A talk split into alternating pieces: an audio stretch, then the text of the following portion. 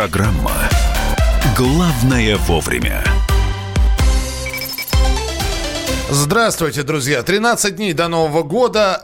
Программа «Главное вовремя» в прямом эфире на радио «Комсомольская правда». Здесь Мария Бачинина. И Михаил Антонов. Доброе утро. А зимы как не было, так и нет. Ну, по крайней мере, мы сейчас говорим про московские и окружающие Москву регионы, потому что, ну, вот снега вчера что-то с дождем Упало? Упало, и, и оно, оно даже не долетело до земли. Не, ну сегодня почему? Вот с утра э, я вышла из подъезда и уловила буквально на минутку температуру минус один, да. затем уже был ноль, а, и это неспроста. В ботаническом саду МГУ, аптекарский огород, расцвели подснежники, возможно, планируют зацвести сакура, одуванчики распустились, примулы, рододрон, морозники, крокусы, и к цветению готовится экзотическая магнолия. Наконец-то. А то долго мы думали, будет она зацветать, не будет. И э, здесь, конечно, возникает вопрос. Это, э, это финалочка года, когда у нас э, и затапливало, и горело, и теперь уже и зимы не будет. Это просто вот такая аномалия, которая вот пройдет в этом году, и все. А дальше, а дальше будут настоящие зимы. Наивные, да? Сугробы по самые, вам по самые, мне по колено. А, у нас на прямой связи Владимир Семенов, замдиректора Института физики и атмосферы имени Обухова Российской Академии Наук, заведующий лабораторией климатологии Института географии РАН. Владимир Анатольевич, здравствуйте. Здравствуйте. Здравствуйте. Владимир Анатольевич, где зима, скажите нам? Ну, зима, конечно, придет, но то, что мы наблюдаем сейчас, это, конечно же, аномалия, но это аномалия, которая является э, иллюстрацией общей тенденции. А тенденция, мне кажется, уже для всех очевидна, и тенденция к потеплению. Э, в частности, декабрь за последние 30 лет стал почти на 4 градуса теплее. То есть э, практически мы из декабря сейчас, э, нынешний декабрь это как ноябрь 30 лет назад. То есть климат на наших глазах становится теплее, это глобальное потепление, и вот теперь мы это хорошо чувствуем. А, скажите, пожалуйста, а чем это нам грозит? Мы поняли, чем растениям это грозит. Раньше зацвели, соответственно, весной, даже не знаю, зацветут ли. А вот людям? Ну, что значит грозит? Ну, собственно говоря, значит, это дело вкуса, да. Вот мы движемся, как я вот говорю, в сторону европейской зимы. То есть зима у нас станет, ну, может, не такая, как в Гамбурге, но, скажем, такая, как в Варшаве. То есть э, гораздо более мягкая. Контраст э, перепада температур между летом и зимой становится, э, уменьшается, да, контраст становится меньше. И зима, когда температура будет, ну, вот около нуля, минус 5, вот максимум, там, ну, морозы минус 10 10, она, в общем-то, скоро станет реальностью, потому что меняется климат, и мы движемся в этом направлении. Скажите, пожалуйста, а для сельского хозяйства, может, для них это раньше, э, я не знаю, вспахивать начнем, засевать, а то и урожай по два раза в год собирать? Ну, это вопрос э, непростой, потому что, с одной стороны, конечно, меняются э, сроки, э, так сказать, переход температуры через ноль, да, очень важные для сельского хозяйства, и оно должно, разумеется, адаптироваться. То есть все вот эти технологии сельскохозяйственные. Но э, я думаю, в принципе, при нынешнем уровне развития э, так сказать, механизации, технологий, в принципе, это возможно. И, э, ну, тут, э, так сказать, как бы и положительные, и отрицательные последствия на это все указывают. Вот. Но с третьей стороны, само увеличение парниковых газов, которое происходит, ну, и во многом благодаря из-за чего и происходят вот эти изменения температуры, они для растений являются положительным эффектом. То есть растения условно говоря, кушают углекислый газ, им, им это нравится. Им, поэтому увеличение для, для продуктивности сельхозкультур – это, так сказать, парниковых газов хороший эффект. Спасибо большое. Владимир Семенов у нас был в эфире. Главное, чтобы сейчас люди не услышали, что это хороший эффект. Э, Последние слова. Да, глобально хороший. Хорошо, все хорошо. Слушай, а давай минусы и плюсы очень быстро. Нету вот теп- плюсов. Теплая погода. Есть плюсы. А, здесь и сейчас, да, то, что не Дю... нужно укутываться, во- да, во- соглашусь. Во-первых, где-то сейчас аплодирует Грета Тумберг, которую мы упоминаем в каждом эфире. А, это ты упоминаешь. Я презрительно отношусь вот к этим пинкам человеку, который заботится Я не пинкам, она аплодирует ну, только потому, что вот из-за таких зим э, шубы не ликвидны. А при чем тут шуба, Миш? Но не убивают пушных зверей. Ну, дело не в этом. Можно не убивать их и при самых э, серьезных морозах. Сейчас у нас технологии 21 века, но, да, и лыжники катаются не в но, шубах. Но, тем не менее, шубы отмирают с такой погодой, да, и, и, и шубы Нет, из натураль... это не серьезно. Гораздо серьезнее, когда вам каждый синоптик, каждый ученый говорит, это признаки глобального потепления. Ну, сейчас, да-да-да, глобальное потепление. Неделя прошла. Какое глобальное потепление? О чем? Слушай, на уровне простого человека, да, просто хочется снега. Вот, честно говоря, вот эти вот все разговоры, глобальное потепление... Не будет больше вам снега. И будут эти разговоры, привыкайте. И пока мы живем с вами, не вы, а мы, я себя тоже сюда же причисляю, в обществе э, потребления, все так и будет. Пришлите нам фотографию снега. Э, Дальний Восток. Да, на вас вся надежда. 8, Я 9... вчера общалась с Севастополем. Плюс 15, вода плюс 13, ветра нет. 8 9 6 7 200 ровно 9702. Вот пишут, а где-то сейчас негодуют женщины, взявшие шубу в кредит. Негодуют. А вот э, а главное, что... Вот, снегодует она пусть. С, снегодует.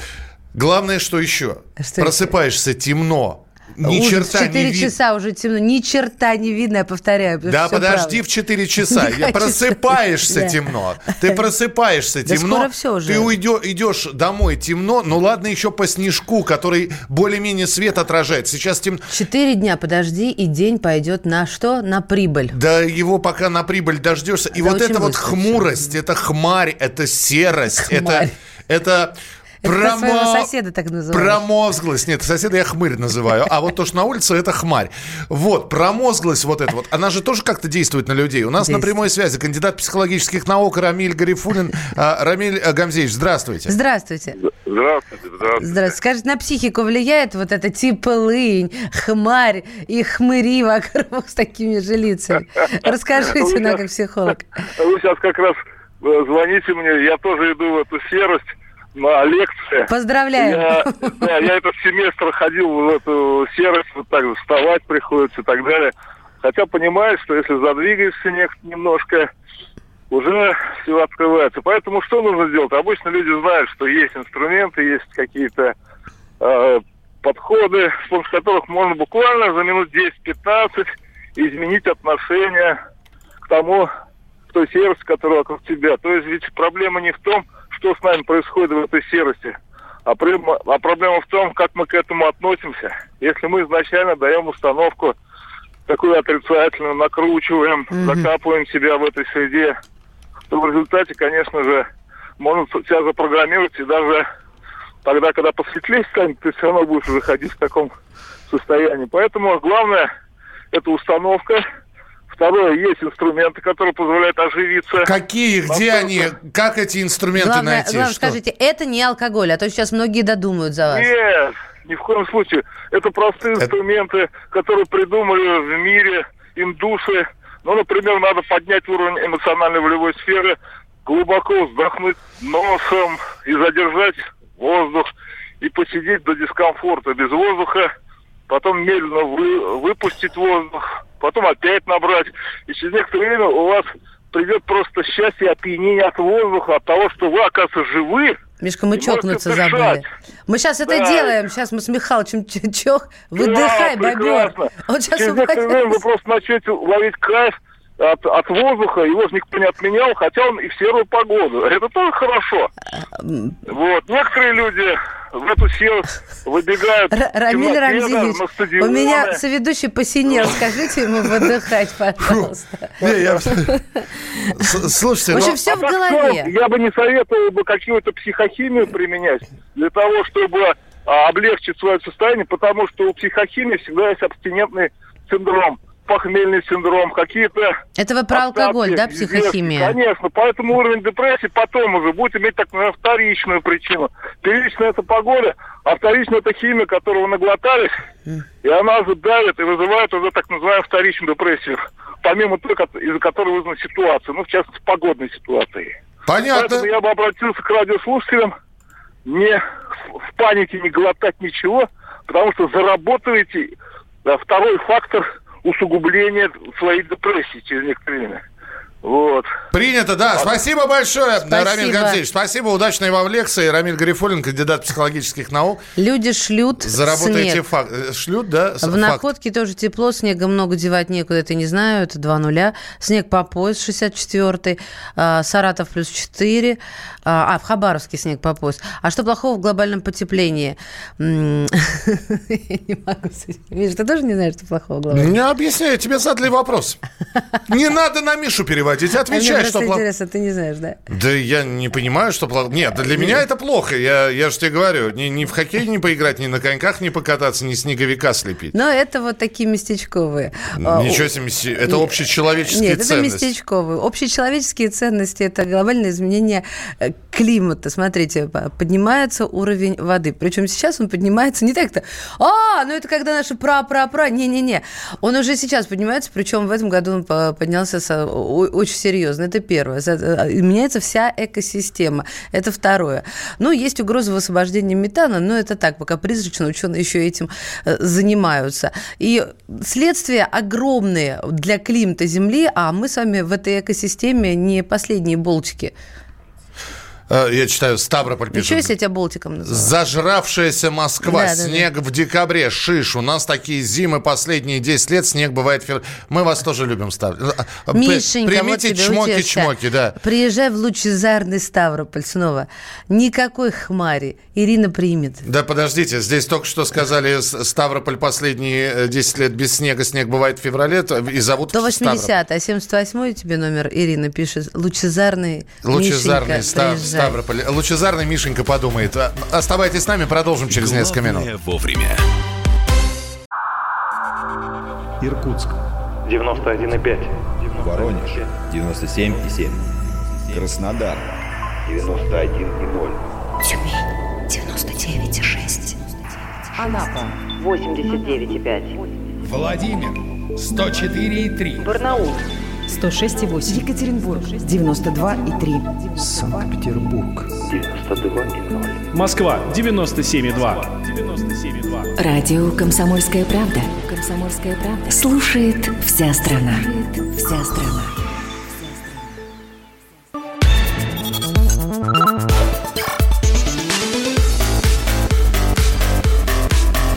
Программа «Главное вовремя». Самое главное в эти дни привыкнуть, э, ну вот уже через 13 дней на- начать писать 2020 вместо 2019. Э, потому что сейчас все новости, которые так или иначе приходят на информационные ленты, уже вот э, цифрами 2020 помечены. В частности, Центральный банк России планирует с 1 июля, то есть через полгода, чуть э, больше, через 7 месяцев, ужесточить для банков выдачу ипотеки. То есть каждого человека будут э, оценивать по дополнительным критериям.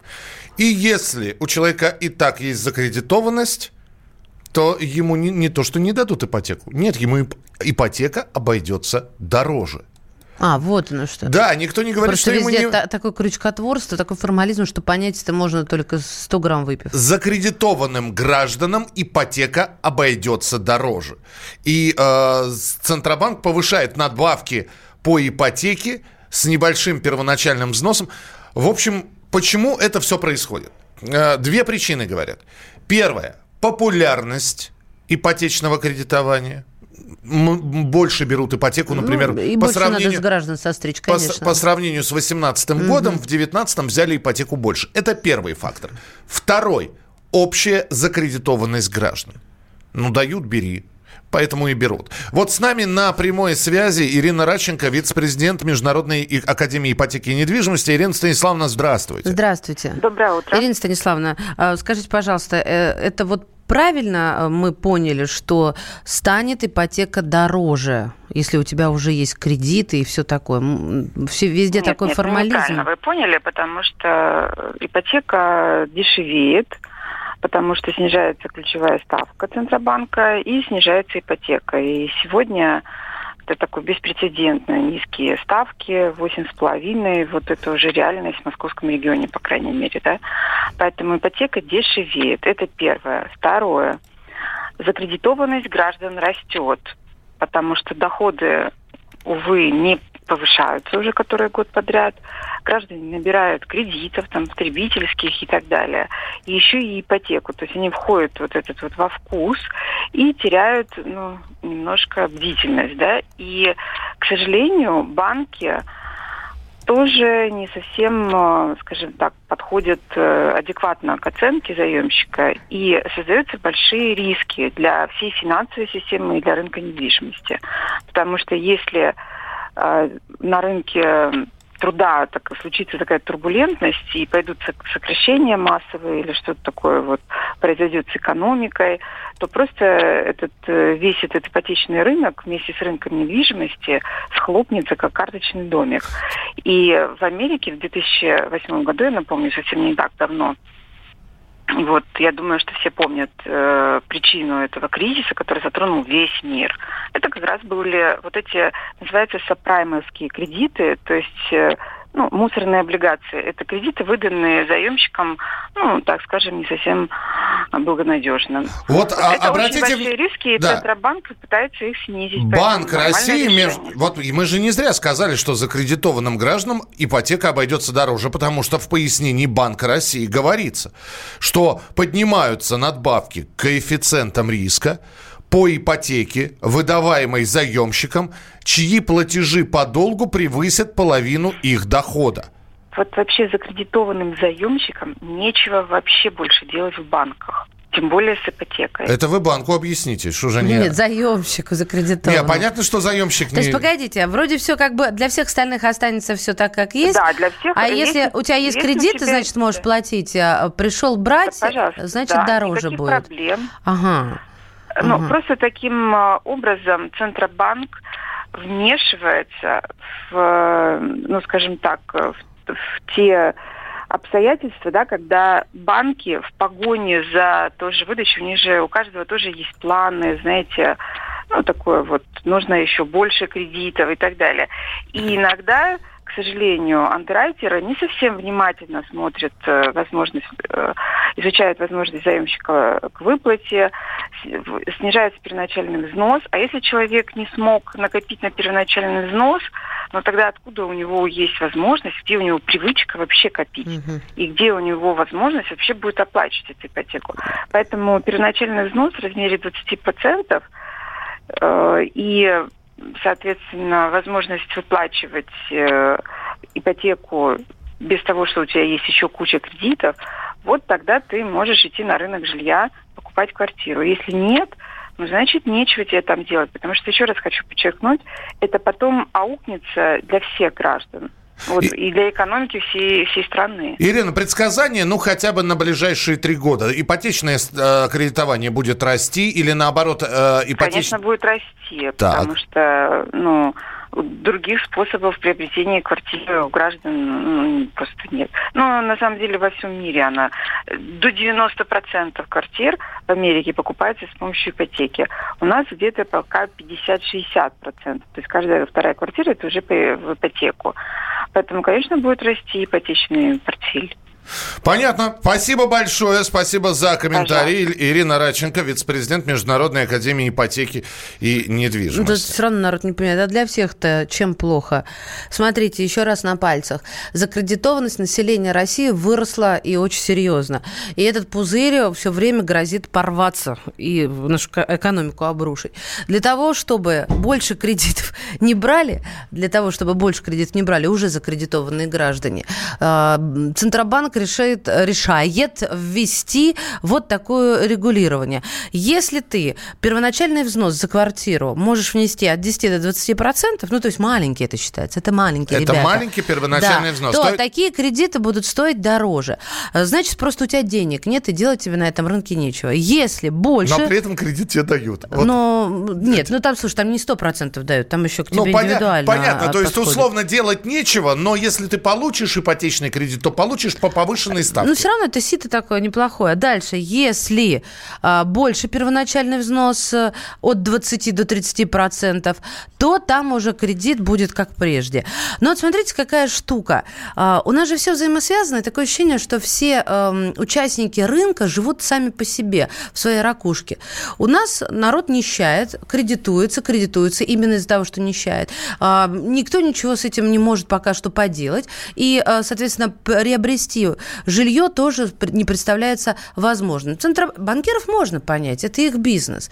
Но, с другой стороны, все-таки как-то нужно и на население обратить внимание, что и жить где-то нужно, и не надо нам говорить, что 8% это хорошая ставка. Все, Грабеж. мы сделаем небольшой перерыв. 18 лет прошло, и, наконец-таки, Лени Нюстрем заявила, что они возвращаются на сцену.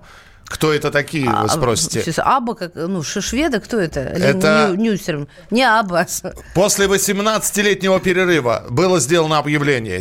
Вот несколько часов назад. Группа Aqua снова, тоже снова на А. возвращается Да. на музыкальный э, Олимп. Пока новых песен они не представили, готовят новый материал, поэтому слушаем старое. Группа Aqua в нашем эфире и продолжим через несколько минут.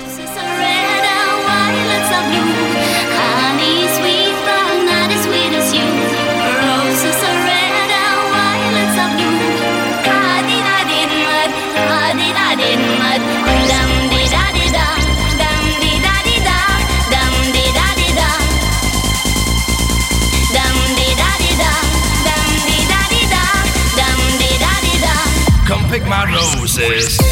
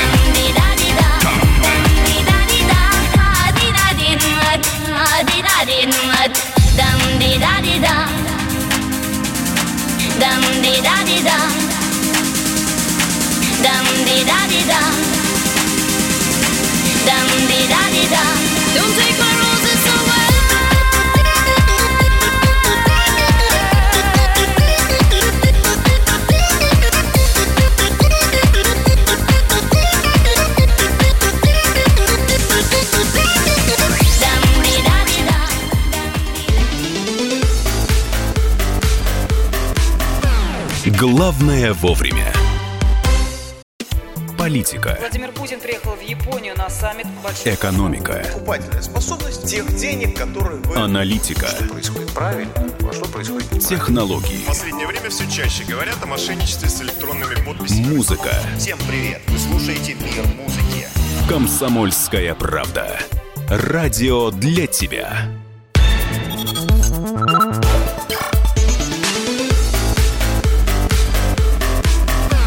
Программа «Главное вовремя». Продолжается наш прямой эфир. Программа «Главное вовремя» Марии Бочинина. Михаил Антонов. А, 8 9 6 7 200 ровно 9702. Это ваше сообщение на Viber и на WhatsApp. 8 9 6 7 200 ровно 9702. А теперь наша традиционная рубрика под названием «Слово не воробей». Э, И вообще ничто не воробей, кроме самого воробья. Я бы назвала эту рубрику «Выключенные телефоны». А, Выключенные телефоны, потому что сначала сказали, а потом... э, Отключать быстрее все комментировать это не берутся. Но правды ради надо сказать, что а, сказано то, что мы будем обсуждать, было два месяца назад. Неожиданно выпало. Ой. Тем не менее, тем не менее, депутат Государственной Думы э, Ирина Гусева выступила против освобождения малоимущих россиян от уплаты налога на доход физических лиц. Она сравнила эту категорию граждан с уголовниками. Ну как? Она, она сказала вот что следующее. Эти люди могли ни одного дня не работать. Сидеть в тюрьме, где их охраняли и кормили. Потом вышел из тюрьмы, давай еще здесь ему дадим полную возможность не платить налоги заявила Гусева, и потом уже прокомментировала, она говорит, «Н- не понимаю, э, значит, почему вы это обсуждаете. Это, Мы это обсуждали на заседании два месяца назад, однако сейчас только это стало распространяться, и, дескать, вы вырвали ее слова из контекста, так как э, говорится одно, а тексты пишут о другом. Да, и заместитель председателя Госдумы Петр Толстой э, заявил, что Гусева не сравнивала, а приводила пример, что является допустимым в этом случае. Да, можно и так, да? Итак, есть э, такая тема, как освободить малоимущих граждан от, от подоходного налога. Вот. а, есть такая тема, ее поддержали в том числе на уровне министров. И действительно, есть граждане, которые не работали ни одного дня, которые э, э, от- вышли из мест не столь отдаленных. Ну, почему мы на них должны циклиться-то? На людей? Потому что люди- либо освобождать всех от налогов, вот, да? Либо выборочно, Ли- да? либо, либо делить на группы. Вот с нами на прямой связи Максим Черков, доцент кафедры политической экономии экономического факультета МГУ имени Ломоносова. Максим, здравствуйте. Здравствуйте. Э, Что скажете по этому поводу? А, ну, вообще говоря, ну, конечно, подобные сравнения, наверное, ну, по крайней мере, вот так как, а, значит, э, говорит об этом вот различные средства массовой информации, они, конечно, недопустимы. Но, с другой стороны, я вот посмотрел ролик сам, да, и, честно говоря, я этого сравнения вообще не увидел, да, то есть, и, вот с моей точки зрения, так сказать, вот по слова- в депутата, там она говорила именно о категории граждан, действительно, вот э, бывших заключенных, но сравнение, так сказать, э, с э, значит, малоимущих, с, э, с заключенными там действительно не было. Она просто говорила вот об одной из категорий малоимущих граждан. Вот, ну, как мне показалось, по крайней мере, я, мне показалось, я смотрел полную версию вот этого Да-да-да. ролика. И который- все-таки, Максим, если мы говорим об освобождении от НДФЛ, освобождать всех или все-таки рассматривать индивидуально? Что... это как да, же... да. Я, простите, э, ради бога, Максим Андреевич, я сейчас еще один пример приведу. Это как с пенсиями. Вот э, есть человек, который трудился, э, потом у него был период, когда он не трудился, и у него есть какой-то рабочий стаж, и он получает пенсию. А есть человек, который там, э, у него в трудовой книжке ни одной записи. Он, может быть, работал на себя, может быть, работал в серую, он сдавал квартиру всю жизнь бабушкину и дожил до пенсии, а потом приходит государство и говорит, вы мне должны. Ну, э, насколько вот э, я могу понять, вот инициативы, так сказать, которые э, планируются, они, конечно, ну, это очень сложно, да, дифференцировать людей по, так сказать, по виду их деятельности, да. Тут, в общем-то, главный критерий, да, для потенциального освобождения от НДФЛ, все-таки эта инициатива только обсуждается, да. А Главный критерий это, конечно, ну, действительно малообеспеченность и их доход. Вот. О том, возможно ли вычислить какие-то тайные доходы э, ну, потенциальных, э, так сказать, вот людей, которые могут быть ос- освобождены от налогов. Э, Ну, это, конечно, вопрос там, к налоговой службе, к правоохранительным органам, но, опять же, сегментировать людей, да, на какие-то категории, да, и говорить, что, значит, вот если у вас доход, условно, 5 тысяч рублей, но вы к этой категории относитесь, то вам, э, значит, вы не платите НДС, а если к другой, то платите, это, конечно, невозможно. Но и вот подобные высказывания, они, в принципе, э, вот, э, ну, попали в прессу, во-первых, это действительно давно было. э, Да бог с ним, что они попали в пресс, слава богу. А то, знаете, каждый может говорить все, что хочет. Мне интересно, а почему нельзя сегментировать? У нас очень сильно сегментировано общество. Разве об этом нужно молчать? А, Ну, э, вообще говоря, э, значит, ну вот, эм, нет, ну, э, сегментировать по каким критериям, да, все-таки налоговое законодательство это достаточно такой серьезный документ, и э, должно быть, э, ну, такое единое понимание, да, для людей, кто получает льготы, кто не получает льготы, потому что, ну, беда, на самом деле, многих других ветвей законодательства в том, что люди не могут даже узнать, да, они льготники или они не льготники, они не могут пользоваться льготами. Поэтому, с моей точки зрения, вообще налоговое законодательство, да, оно должно быть, ну, чем проще, тем лучше. И по этой практике, на самом деле, идут э, налоговые законодательства ра- разных стран и развиваются таким образом, чтобы человеку должно быть понятно, да, в каком случае, какие льготы он получает, какие выплаты он получает, какие налоги он платит. Поэтому, ну, и сегментация такая, значит, вот кем, так сказать, он работал, э, это, ну, с моей точки зрения, это очень и очень сложно. Ну, а процесс выявления теневых доходов, да, он должен идти, и он, в принципе, идет. И, в общем-то, доходы россиян, они в любом случае, ну, как бы становятся более белыми, да. Э, Эта тенденция объективная последние вот 5-10 лет, она присутствует. Ясно, Спасибо, Максим Черков, доцент кафедры политической экономии экономического факультета МГУ имени Ломоносова. Смотри, как разворачиваются события. Всегда причем так. То есть какая-то а, инициатива, вроде гуманная, ну согласись. Потому что зачем это делается? Чтобы помочь бедным, да? Вроде бы все нормально, доброе дело.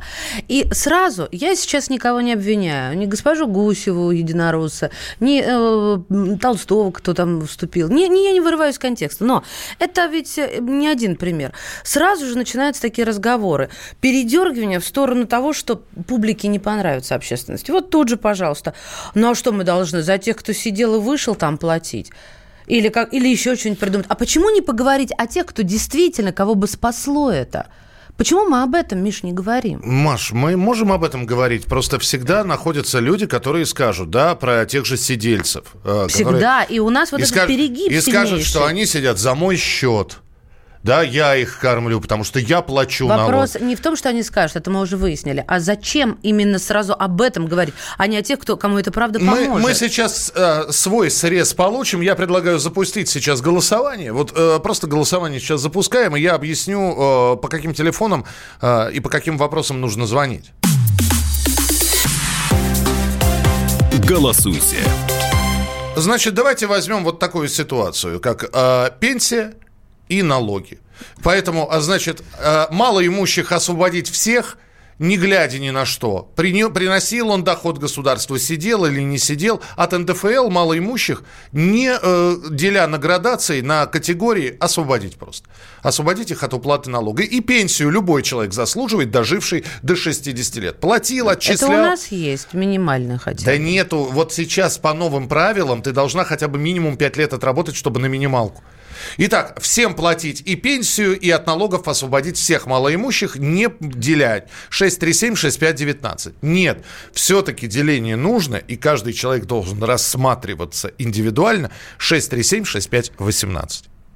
Всем все 6376519. Нет, нужен индивидуальный подход 6376518. Код Москвы 495. Да. Пожалуйста, гол- голосуйте. Мы обязательно сейчас посчитаем, э, кто и что. А еще, конечно, вот э, тут такая штука. С какого, с какой суммы, с какого порога считать человека малоимущим? У нас же считается как? Намрод э, реагирует там 13, 15, 12 тысяч. Но, ребят, а, есть суммы более отвечающие реальности. 30, 40, 50 – это тоже малоимущие. Ты знаешь, последний раз со словом «малоимущий» я столкнулся буквально вчера, когда смотрел ролик. Очередной ролик из какого-то региона, где в магазине сделали полку для малоимущих. С хлебом, э, с э, йогуртом. Ну, мы поняли, для малоимущих и чё там? И а, там на ролике просто видно, как подходит женщина в дорогой шубе и просто начинает э, с этой полки наби- набивать сумку. О, боже Ей мой. говорят, женщина, а что?» она, она поворачивается прямо на камеру, на, Ну. на мобильный телефон, говорит, я тоже малоимущий, а при чем здесь моя шуба? И уходит. Но э, вот при чем тут этот ролик? Ты берешь частности. Мы говорим в масштабах государства. Всегда найдется там, как это называется, белая, черная овца или белая овца. Я, ладно, вы поняли.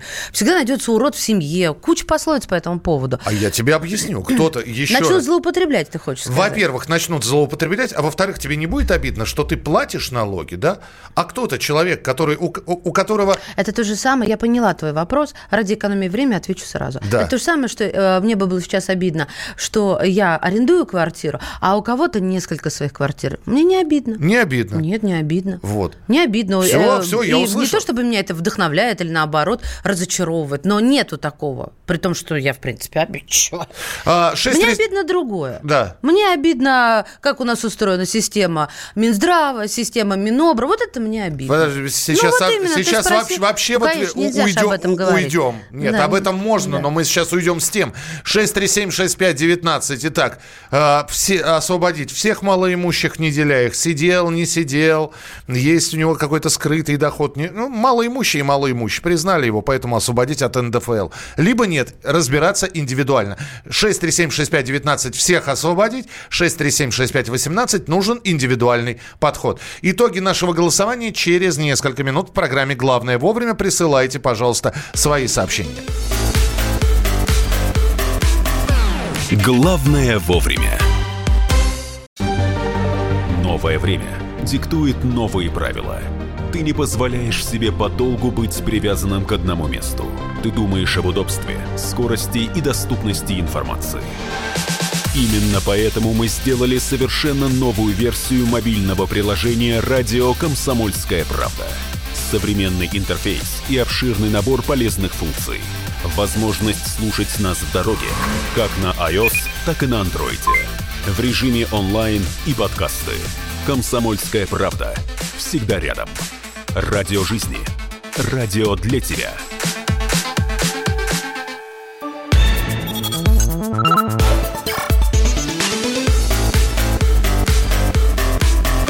Программа «Главное вовремя».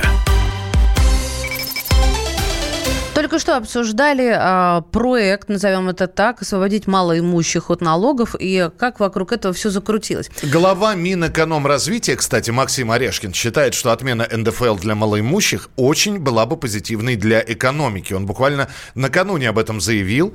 Вот, э, как раз отвечая на вопрос Валентина Матвиенко, поддерживает ли он отмену НДФЛ для малоимущих семей. Мгм. А, ну, ты закончил Да, мысль, собственно, да? я готов, э, Потому что тут результаты. же необходимо сделать, э, насколько я понимаю, прогрессивный налог для богатых. А результаты голосования? Результат голосования. Мы спросили. Итак, малоимущих всех освобождать от налогов, не деля их на, я не знаю, сидел в тюрьме 25 лет, вышел, вот он малоимущий, а он сидел на, и, и ел на деньги налогоплательщиков, да, еще его от налогов освободить. То есть освобождать всех или все-таки подходить к каждому человеку индивидуально. И вот как у нас распределились голоса. 52% считают, что освобождать надо всех. А 48% что нужно подходить к этому общем, индивидуально. пополам. Попа- фактически пополам. Смотрите, но я даже считаю, что это не главное. Главное, какие настроения, вот эти обсуждения и, как следствие, решения рождают в обществе. А, Всех депутатов освободить от пенсии. Вы чувствуете, сразу вот, ну, злость идет, адекватная причем, Наталья, я без наезда. Так вот, они и так получают слишком много из нашего кармана. Раньше недра земли принадлежали народу, сейчас принадлежат куча олигархов. Почему Гусева не укажет свои доходы? Э, Механизм предоставления льгот для группы граждан уже есть. Это соцналоговые вычеты. А мне вообще за державу обидно. Э, В Канаде люди зарабатывают э, менее 12 тысяч долларов в год, и они освобождены от уплаты налогов. Это малоимущие. Понимаете? И так далее, и так далее, и так далее. Это я сейчас выборочно по диагонали прочитала. Вот они вам настроение, мгновенно. Считайте, что это будет такая первая такая идея 2020 года освободить малоимущих от НДФЛ. Так что эту тему мы э, за ней следим, за ней будем наблюдать. Ну а сейчас переходим к следующим э, событиям, которые разгораются все ярче и ярче. Ну, казалось бы, э, олимпийская чемпионка Алина Загитова в эфире э, Первого канала объявила о приостановке карьеры. Ну, бывает такое, да? Э, причем не было сказано, на время ли это, на совсем ли это. Ну все, э, спортсменка сказала, что временно она ну, приостанавливает карьеру. После этого началось. А, прокомментировали все, кто только мог, в том числе люди из спортивного мира. А, Татьяна Тарасова, Евгений Плющенко. А, ком- в, в- команде Этери Тутберидзе, у которой Алина Загитова тренировалась, не понравились эти высказывания. Они вступают в перепалку. И уже про Алину-то все забыли. Начинаются выяснения в в мире фигурного катания на уровне «А, а что ты сделал? А ты кто? А ты кто такой?» Знаете, как Паниковский кричал «А ты кто такой?» И, в общем, все это ни- никак не утихает. И, казалось бы, нужен человек, который бы первый остановился, а они никто не останавливается. С нами на прямой связи журналист, комментатор Александр Кузмак. А, Александр, приветствую. Михаил, доброе утро. Да, Здравствуйте. а, э, С чего все началось? Ну, с чего все Да, и в чем, соль? чем закончится самое главное? А, как бы так э, сказать-то, жалких ничтожных личностей, повторяя, вот, так сказать, грубо говоря, дальше цитируя «Двенадцать золотого теленка», да? То есть э, главный же здесь совершенно точно не Татьяна Анатольевна Тарасова и даже не Этери Тутберидзе, э, хотя в данном случае, обратите внимание, мы больше даже и оперируем э, такой, таким термином. Э, Вместо Этери Тутберидзе мы говорим тренерский штаб Тутберидзе, даже аббревиатура появилась ТШТ, ТШАТ, такая, которая, да, сейчас в сетях гуляет по этому поводу. Вот, но да, но, но если вдуматься, то, конечно, главные люди здесь э, это не личности, не селебритис, а здесь, знаете, здесь как бы две стороны медали. С одной стороны, огромное количество безумных фанатов. Э, знаете, как во времена 90-х годов вот бегали там за группой «Руки вверх», там, я не знаю, или за Майклом Джексоном. Сейчас, по-моему, это поутихло. Или там за Битлз в 60-е. То есть, ну, люди совершенно сумасшедшие, да, в основном женского пола. А с другой стороны, самое неприятное, что в этом принимают и с удовольствием принимают участие средства массовой информации. Причем в основной своей массе спортивные, в основной своей массе живущие как раз за счет хайпа. Все это очень, как бы, такая некрасивая история, которая быстро затихнет, но к фигурному катанию она, конечно, никакого отношения не имеет. Алина Загитова тут совершенно ни при чем. Просто раздувается история, такая тиражируется ради кликов. А, Саш, мы видели уже подобные истории, кстати, происходящие в мире фигурного катания, когда было противостояние между двумя тренерскими штабами Алексея Ягудина и Евгения Плющенко. Но там были такие а, выпад и парирование, и все, и дальше затихало. И противостояние между этими двумя фигуристами было на льду. Вот, сейчас это все переместилось вот именно в сферу Инстаграма, э, социальных сетей и прочее. все-таки они окончательно переругаются или все-таки это, это, вот вся эта пена схлынет и, и просто забудется ближе к Новому году вот этот вот скандал? Смотрите, здесь можно говорить, если говорить э, по, по сути дела, да, то есть, э, то тут в этом-то ведь и фокус, что сегодня уже на эту тему давно высказываются люди, которые к миру фигурного катания никакого отношения не имеют, в первую очередь потому, что это, это просто это противно, мерзко и, ну, отвратительно то, что происходит в данный момент в публичном пространстве. Так а что Когда- происходит? Мы как не вот я никак не могу ловить. Кто кому что сказал? А, ну, смотрите, ну, началось же все это с противостояния Медведева и Загитова. Да. А, Одна подвинула другую. Сейчас она, в- та- Загитова берет паузу, и ее двигают тоже юниорки, насколько я понимаю. Вот Ну, для человека, это- который в фигурном катании, как свинья в апельсинах. Так это фактическая сторона вопроса. Мгм. Произошло следующее. Появилась Медведева, которая выиграла два чемпионата мира и была претенденткой на золото в Корее. Потом появилась Загитова, которая неожиданно Медведеву обыграла. И поклонники Медведевой разочарованы тем, что выиграла не она, а еще тогда не очень известная, скажем так, э, второй номер сборной, да, Загитова. А, началась вот эта вот ревность между поклонниками этих двух фигуристок. Потом Медведев уходит от Тутберидзе, Загитова становится звездой, и начинаются вот эти вот постоянные наезды на штаб Тутберидзе за то, что она штампует чемпионок одну за другой. То есть это все к, к фигурному катанию, вы же понимаете. А Тарасова отношения А, Татьяна Тарасова, по всему, ну, видимо, так сказать, с, высоты своего безусловного величия, где-то там дважды, может быть, не совсем аккуратно высказалась в адрес Загитовой и, соответственно, вызвала на себя бурю эмоций со стороны ее поклонников. На самом деле, буря в стакане воды сначала. Но потом, как выяснилось, все это переросло уже в концептуальный спор. А, причем отчасти, в общем, наверное, имеющий под собой а, вполне себе основу, потому что тот конвейер чемпионок, который выпускает тренерский штаб Беридзе, э, я теперь только так могу фигурировать, э, оперировать вот этим понятием, он, естественно, не может не вызывать вопросы, просто потому что ты не успеваешь, ну, так сказать, выяснить, за кого тебе болеть. Как только появляется одна, через два года она выхо- уходит в... э, заканчивает карьеру, появляется вторая, за ней третья, четвертая и пятая. И это вызывает, так сказать, ну, если не вопросы, то, во всяком случае, ну, многие с этим мириться или, скажем так, соглашаться не хотят.